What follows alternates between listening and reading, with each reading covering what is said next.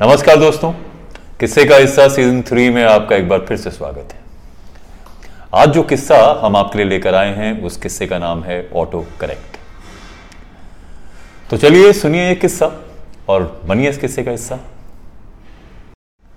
आज का ये किस्सा हमें विपिन वासुदेवा ने भेजा है। विपिन के दोस्त, जिनमें मैं भी शामिल हूँ, अक्सर विपिन से एक बात कहते हैं। वो विपिन से ये कहते हैं कि देखिए, आप जिस व्यवसाय में हैं, वो व्यवसाय आपके लिए ठीक नहीं। हालाँकि बहुत छोटी सी उम्र में विपिन व्यवसाय के क्षेत्र में कूद पड़े थे और अच्छा खासा काम भी किया। लेकिन सब मित्र उनसे ये बात इसलिए कहते हैं क्योंकि एक क्वालिटी विपिन की जो है, वो खास है।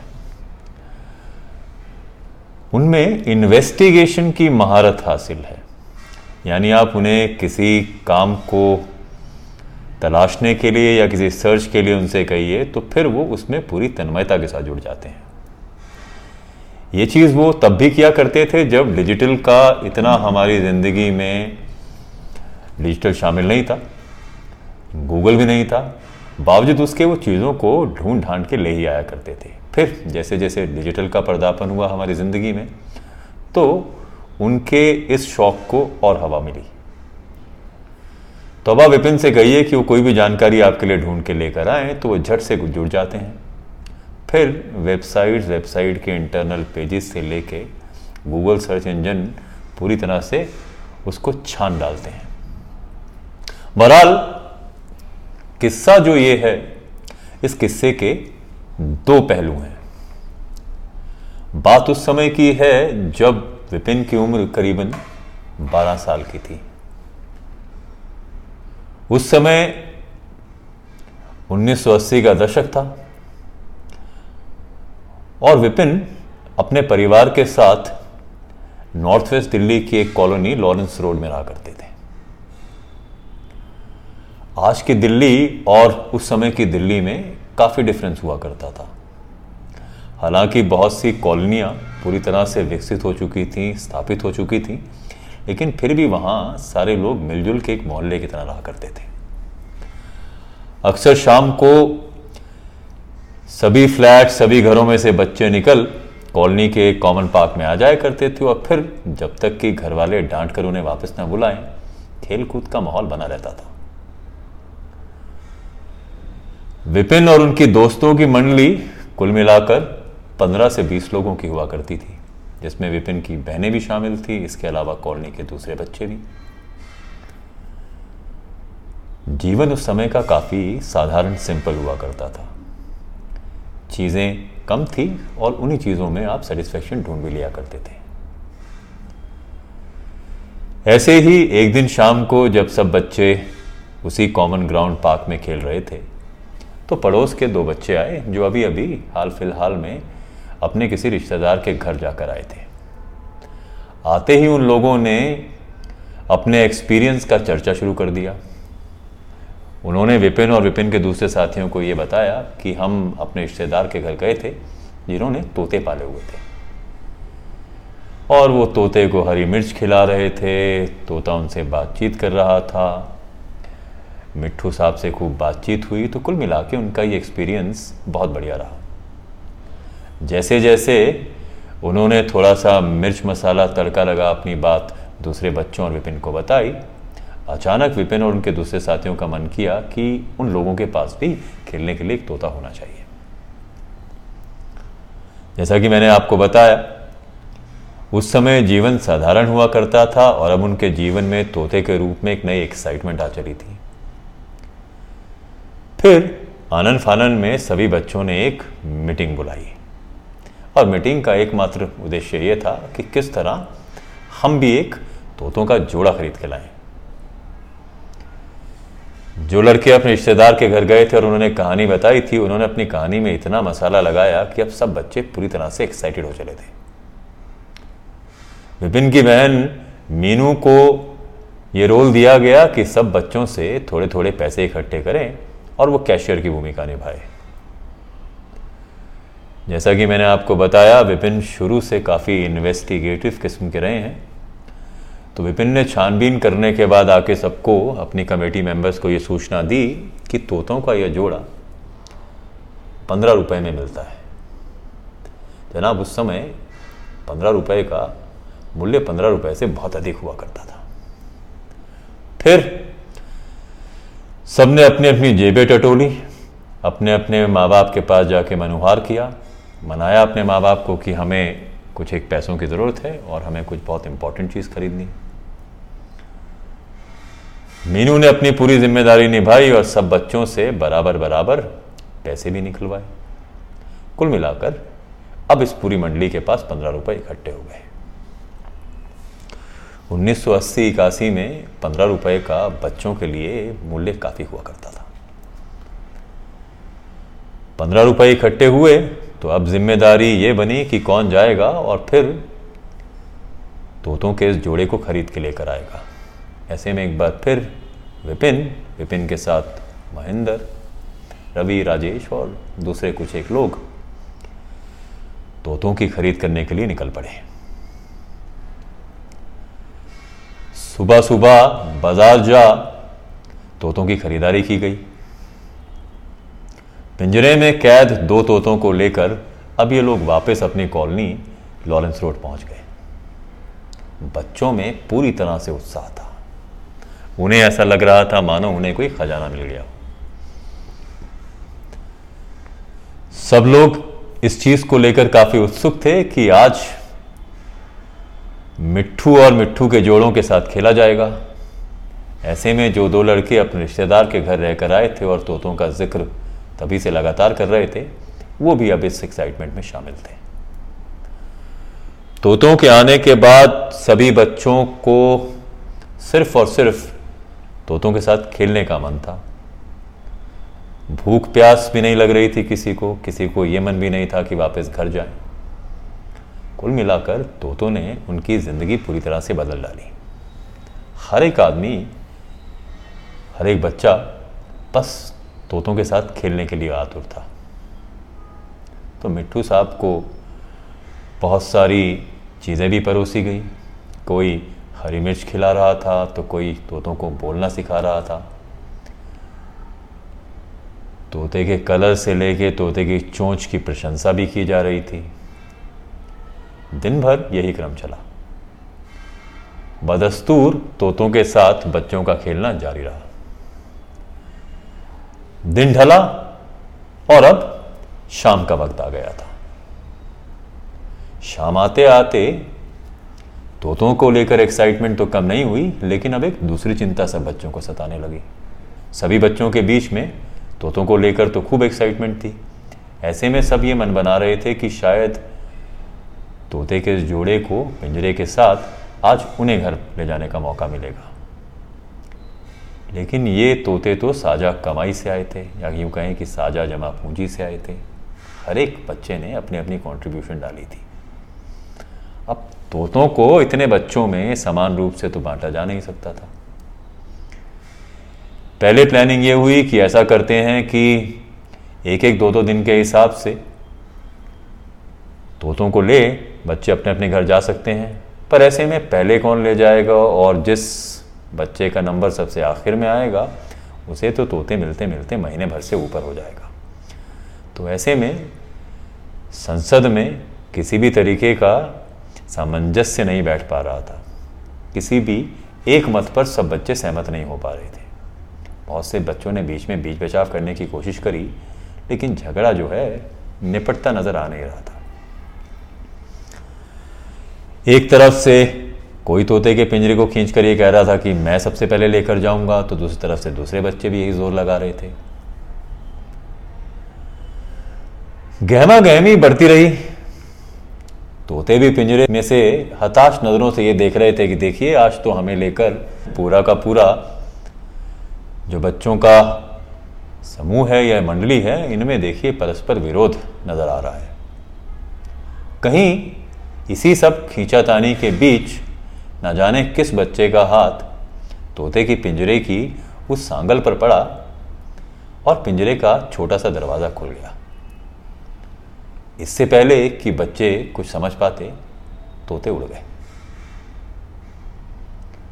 जैसे ही दोनों तोते उड़कर आकाश में पहुँचे, बच्चों को तब रियलाइज़ हुआ कि उनकी इस गहमा गहमी खींचातानी के बीच तोते उड़ चुके हैं। अब पछताने का कोई फ़ायदा नहीं था। पंद्रह रुपए पल भर में हवा में फुर हो गए। और फिर एक दूसरे से बच्चे कहते भी किया, इसमें किसी एक बच्चे का दोष तो था नहीं। ये पता लगाना भी मुश्किल था कि किसका हाथ लगकर वो सांगल खुली और पिंजरे का दरवाज़ा खुल गया। तो बच्चों ने बड़ी मायूसी के साथ उस पिंजरे को एक तरफ़ संभाल के रख दिया और सबक लिया कि इस तरह लड़ने से शायद कोई फ़ायदा होता नहीं है। विपिन की उम्र इस एपिसोड के समय करीबन करीबन 12 साल की थी। बचपन से लिखने पढ़ने का शौक भी था। तो इस एपिसोड के बाद विपिन ने सोचा, क्यों ना इस पर एक कहानी लिख दी जाए। तो विपिन ने इस पूरे प्रकरण पर, इस पूरे एपिसोड पर बच्चे जैसे कहानी लिखते हैं, वैसे एक छोटी सी कहानी लिखी। ये वो वक्त था जब बच्चों के बीच कॉमिक्स बड़ी लोकप्रिय हुआ करती थी। चंपक, लोटपोट, पराग, नंदन, और बिना जाने कितनी किस्म के कॉमिक्स बच्चों के लिए हुआ करते थे। मनोरंजन का कॉमिक्स उस समय एक बड़ा साधन था। और अक्सर बहुत सी ये कॉमिक्स या इन कॉमिक्स को प्रकाशित करने वाले प्रकाशन समूह जो हैं, जो हाउसेस पब्लिकेशन हाउसेस हैं वो बच्चों से एंट्रीज भी मांगा करते थे कि अगर आपके पास कोई किस्सा या कहानी है तो आप हमें लिख कर भेजें। ऐसे ही किसी एक कॉमिक को टटोलते हुए विपिन को एक विज्ञापन दिखा, जिसमें पंद्रह साल से कम उम्र के बच्चों को इनवाइट किया गया था अपनी स्टोरीज या आर्टिकल्स भेजने के लिए। तो झट से विपिन ने वही कहानी, जिसमें तोते उड़ चुके थे, लिखी और उस पते पर भेज दी, जिस पते पर पब्लिकेशन हाउस ने कहा था कि आप अपनी कहानी भेजें। दूसरी बात ये थी कि इस कहानी को भेजने के बाद अगर आपकी ये कहानी सेलेक्ट होकर प्रकाशित होती है तो फिर एक पंद्रह रुपए का इनाम भी था। इंटरेस्टिंग बात यह है कि विपिन की ये कहानी तोते उड़ गए, प्रकाशित भी हुई और प्रकाशित होने के बाद उन्हें इनाम के रूप में पंद्रह रुपए भी मिले। ये अलग बात है कि विपिन ने उन पंद्रह रुपए को अपने उन साथियों के साथ नहीं बांटा, जिन्होंने मिलकर पंद्रह रुपए में तोतों का वो जोड़ा खरीदा था। ये कहानी एक कॉमिक्स, कॉमिक बुक में 1981 में पब्लिश हुई। अब हम 2021 में हैं। इस बात को कुल मिलाकर 40 साल हो चुके हैं। इस बीच सारी स्थितियाँ बदल चुकी हैं। लॉरेंस रोड अब वैसा लॉरेंस रोड नहीं रहा। बच्चे अब कॉमिक्स भी ऑनलाइन ही पढ़ लिया करते हैं। और फिर दूसरे किस्म के मनोरंजन के साधन बच्चों के पास काफ़ी मात्रा में उपलब्ध है। खैर, समय बीता। विपिन शुरुआती उम्र से व्यवसाय में कूद पड़े। फैमिली रिस्पॉन्सिबिलिटीज़ भी थी। और इस बीच काम करते करते उन्होंने अपनी इन्वेस्टिगेटिव जो क्वालिटीज़ हैं, उनमें भी काफ़ी इजाफा किया। जैसा कि मैंने आपको बताया कि डिजिटल के आने के बाद गूगल के आने के बाद, दूसरे सर्च इंजन्स के आने के बाद उनके शौक में और परवान चढ़ा। दोस्तों, हाल फ़िलहाल में हमने टॉक्टे नाम के एक साइक्लोन के बारे में सुना। 2021 में टॉकटे को लेकर काफ़ी वार्निंग्स भी आई। खास तौर पे उड़ीसा और पश्चिम बंगाल के लोगों को कहा गया कि आप इस साइक्लोन से बचें। सरकार ने भी उचित समय पर काफ़ी प्रिवेंटिव स्टेप्स उठाए। फिर भी टॉकटे को लेकर जो तबाही थोड़ी बहुत हुई, वो हम सबको सुनाई भी दी और दिखाई भी दी। टीवी चैनलों से लेकर ऑनलाइन मीडिया पर टॉकटाई के बारे में काफ़ी खबर हुई। अभी कुछ हफ़्ते पहले, कुछ महीने पहले, कोरोना का दौर चल रहा था। सब लोग घर पर थे और घर पर रहते हुए आप अक्सर न्यूज़, व्यूज़ इन सब के बारे में बात तो करते ही हैं। फिर जो भी आपका शौक़ रहता है, उस शौक़ को भी आप पूरा करने की कोशिश करते हैं। ऐसे ही एक दिन सुबह उठ, विपिन को लगा कि चलिए इस टॉक्टाई साइक्लोन के बारे में थोड़ी सी छानबीन की जाए। और जैसे कि मैंने आपको बताया, उनका स्वभाव भी इस तरह का है। तो विपिन ने जैसे ही टॉकटाई को सर्च करने के लिए अपने फ़ोन पर, गूगल पर सर्च इंजन के टैब में टॉकटाई टाइप करना शुरू किया, कहीं ऑटो करेक्ट अपने आप एक्टिवेट हो गया। और आपने देखा होगा, ये अक्सर जब आप टाइपिंग करते हैं, चाहे वो लैपटॉप पर हो या फ़ोन पर हो या किसी दूसरे इंस्ट्रूमेंट पर हो तो कई बार आपका कंप्यूटर या आपकी मशीन थोड़ा आपसे ज़्यादा स्मार्ट एक्ट कर, आपको सही शब्द के बारे में पहले से बता देती है ताकि आपको फिर वो टाइप ना करना पड़े। उसे कहते हैं ऑटो करेक्ट या ऑटो टाइप जो भी आप कहना चाहें। इसके चलते बहुत से समय तो आपको काफ़ी सहूलियत भी मिलती है, क्योंकि आप जो लिखना चाहते हैं वो कंप्यूटर आपके लिए पहले से लिख देता है। पर कई बार आप इसके चलते एम्बेरसिंग सिचुएशंस में भी पड़ जाते हैं। जब आप मैसेज टाइप करते हैं और कई बार वो अपने आप उसे पिक कर आप गलत मैसेज भेज देते हैं जिससे कई बार एम्बेरसिंग मोमेंट्स आ जाते हैं। खैर, विपिन ने जैसे ही टॉकटाई टाइप करने की कोशिश करी, टॉकटाई की जगह वो ऑटो करेक्ट होके तोते वर्ड पर जाकर रुक गया। जैसे ही तोते वर्ड पर आकर उनकी ये सर्च रुकी, अचानक विपिन को 40 साल पुराना वो किस्सा याद आ गया। विपिन को लगा कि शायद ये अजीब कोइंसिडेंस है, पर इस कोइंसिडेंस के चलते 40 साल पुरानी मेमोरीज लॉरेंस रोड का वो इलाका, बच्चों का वो समूह, तोते उड़ने की कहानी, ये सब उनके जहन में अचानक आ गई। यहाँ से विपिन का इन्वेस्टिगेटिव दिमाग एक बार फिर काम करने लगा। उन्हें लगा कि मेरी ये कहानी प्रकाशित हुई थी और फिर मुझे पंद्रह रुपए का पुरस्कार भी मिला था। तो ऐसे में हो सकता है कहीं ना कहीं ये किस्सा किसी ना किसी रूप में है। तो चलिए इसे ढूंढा जाए। विपिन ने फिर अपनी इन्वेस्टिगेशन शुरू करी। तोते से लेके, उड़ गए तोते से लेके उन्होंने तमाम सर्च मेटा सर्चेस हैशटैग जहाँ से भी, जो भी जानकारी जिस तरीके से मिल सकती थी, उसकी कोशिश शुरू की। बहुत देर कोशिश करने के बाद विपिन के हत्ते एक लिंक लगा। ये लिंक एक ऐसे व्यक्ति का था, मिस्टर कुशवाहा, जो कि एक ब्लॉगर है। और उनका जो ब्लॉग है, वो उन्हीं बचपन की कहानियों और किस्सों के बारे में है, जो अक्सर बहुत सारी कॉमिक्स या नावल या बहुत जगह प्रकाशित हुई।